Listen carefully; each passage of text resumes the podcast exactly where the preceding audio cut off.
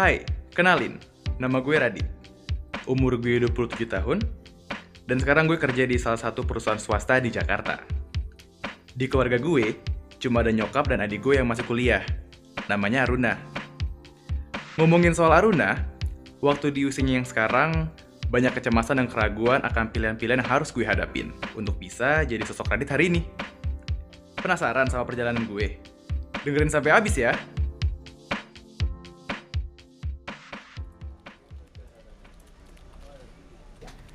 Ayo Dit, bisa. Lo pasti bisa hari ini. Semangat, semangat.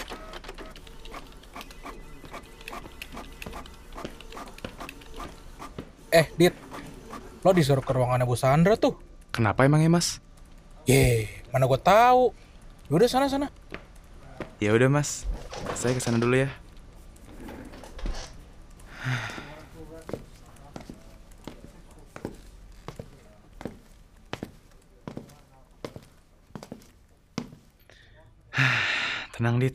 Tenang. Permisi Bu. Ibu manggil saya. Ah iya, sini kamu. Kemarin kamu ke mana? Atasan udah nunjuk kamu buat hadir. Kok kamu malah nggak hadir sih? Mana nggak ada kabar lagi? Gimana sih kamu? Ini juga. Laporan apa ini? Udah ngumpulnya paling telat, isinya berantakan lagi. Oh, mentang-mentang ini perusahaan om kamu, jadi kamu bisa seenaknya aja gitu, ya kan? Maaf Bu, Udah ah, maaf mulu dari kemarin. Pokoknya saya potong gaji kamu bulan ini. maaf Bu.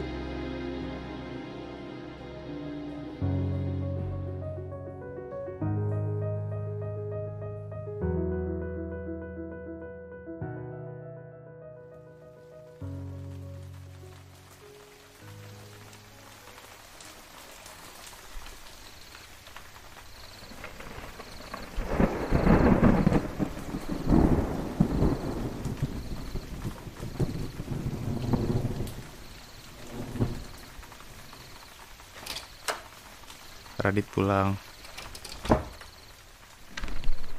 Raditya. Mama dapat laporan dari om kamu kalau kamu kerjanya nggak benar. Kamu maunya apa sih, Dit? Radit capek mah. Bisa besok aja nggak Enggak. ngomongnya? Mama mau ngomong sekarang sama kamu. Kenapa kamu kayak gitu sih, Dit? Kamu jadi anak kenapa nggak bersyukur? Mama udah bantuin kamu cari kerjaan. Tega ya kamu, Dit, malu-maluin Mama. Mah! Dari awal siapa yang mau Radit kerja di sana? Mama kan? Bukan Radit. Tapi apa Mama pernah nanya ke Radit? Apa mau Radit? Gak pernah sama sekali, Mah.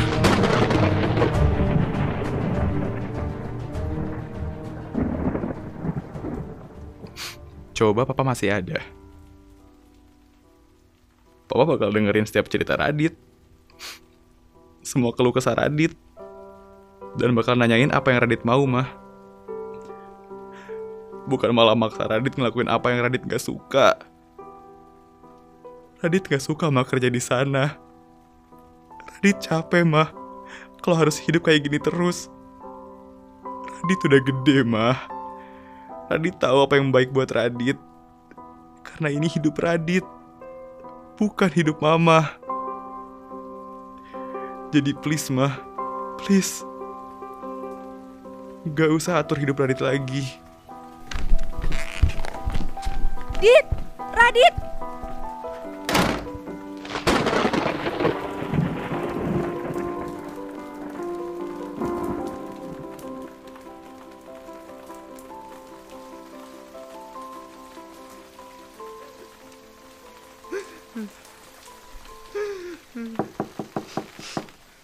Dit, Mama mau ngomong sebentar. Mama masuk ya.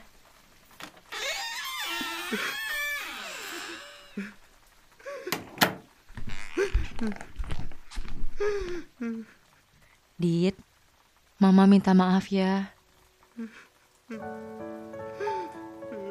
Maaf kalau ternyata selama ini Mama terlalu ngatur hidup kamu. Di mata Mama, Kamu itu masih anak kecil, Dit, yang butuh bantuan orang tuanya. Tapi ternyata sejak kapan sih, Dit, anak laki-laki mama udah jadi dewasa banget?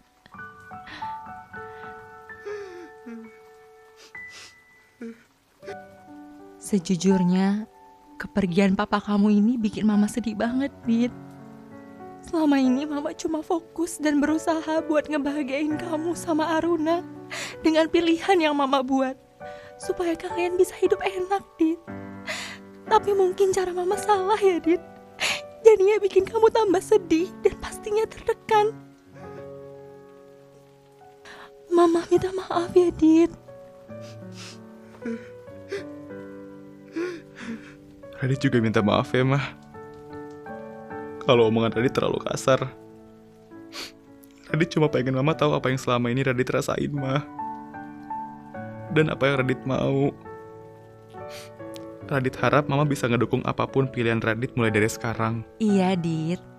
Mama janji gak akan ikut campur sama apa pun pilihan yang kamu ambil nantinya. Pokoknya, Mama bakal selalu ada dan ngasih dukungan buat kamu. Tapi kamu jangan sungkan ya untuk cerita ataupun minta nasihat dari Mama. Iya, mah. Radit sayang sama mama. Iya, Mama juga sayang kok sama Radit.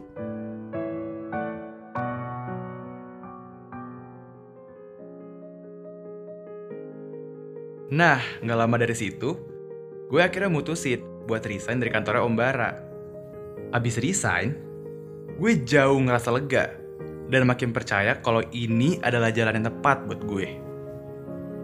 Abis itu baru deh, gue apply kerjaan lagi di tempat yang gue mau, dan sampai sekarang gue happy. Ya tetap pusing sih kadang. Sumpah. Tapi kak, gue masih beneran gak tahu ke depannya harus gimana. Masih takut sih sama pilihan yang harus gue ambil nantinya. Kira-kira bakalan tepat gak ya? Nah, dengerin gue baik-baik ya. Semua yang lo alamin itu wajar banget kok. Kalau lo sekarang masih bingung soal ke depannya mau kayak gimana, coba deh. Dari sekarang lo boleh fokus cari potensi lo di mana. Terus, cari tahu kelebihan dan kekurangan lo itu juga di mana.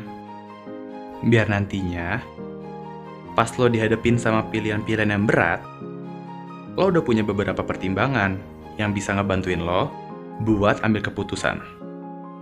Terus, misalkan lo masih ragu sama pilihan lo, ya inget aja, kalau tiap pilihan yang lo ambil itu punya konsekuensinya masing-masing.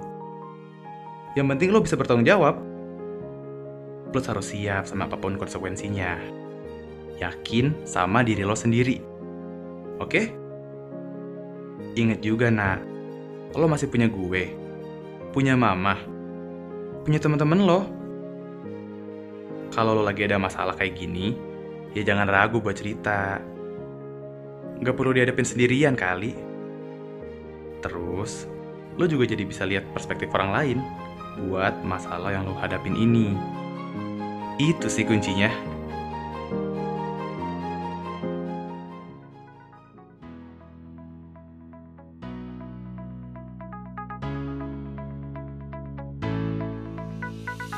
Hai, perkenalkan nama saya Priska Nova selaku dosen dan psikolog di LSPR Communication and Business Institute. Dan kamu baru saja mendengarkan Sandiwara Radio Raditya, sebuah cerita kehidupan. Apakah teman-teman tahu apa yang dirasakan oleh Raditya itu merupakan tanda-tanda ketika seseorang menghadapi sebuah fase bernama quarter life crisis yang meliputi perasaan cemas, khawatir, serta bingung terhadap masalah karir hubungan, ataupun masa depan. Fase ini biasanya terjadi pada rentang umur 18 sampai 29 tahun.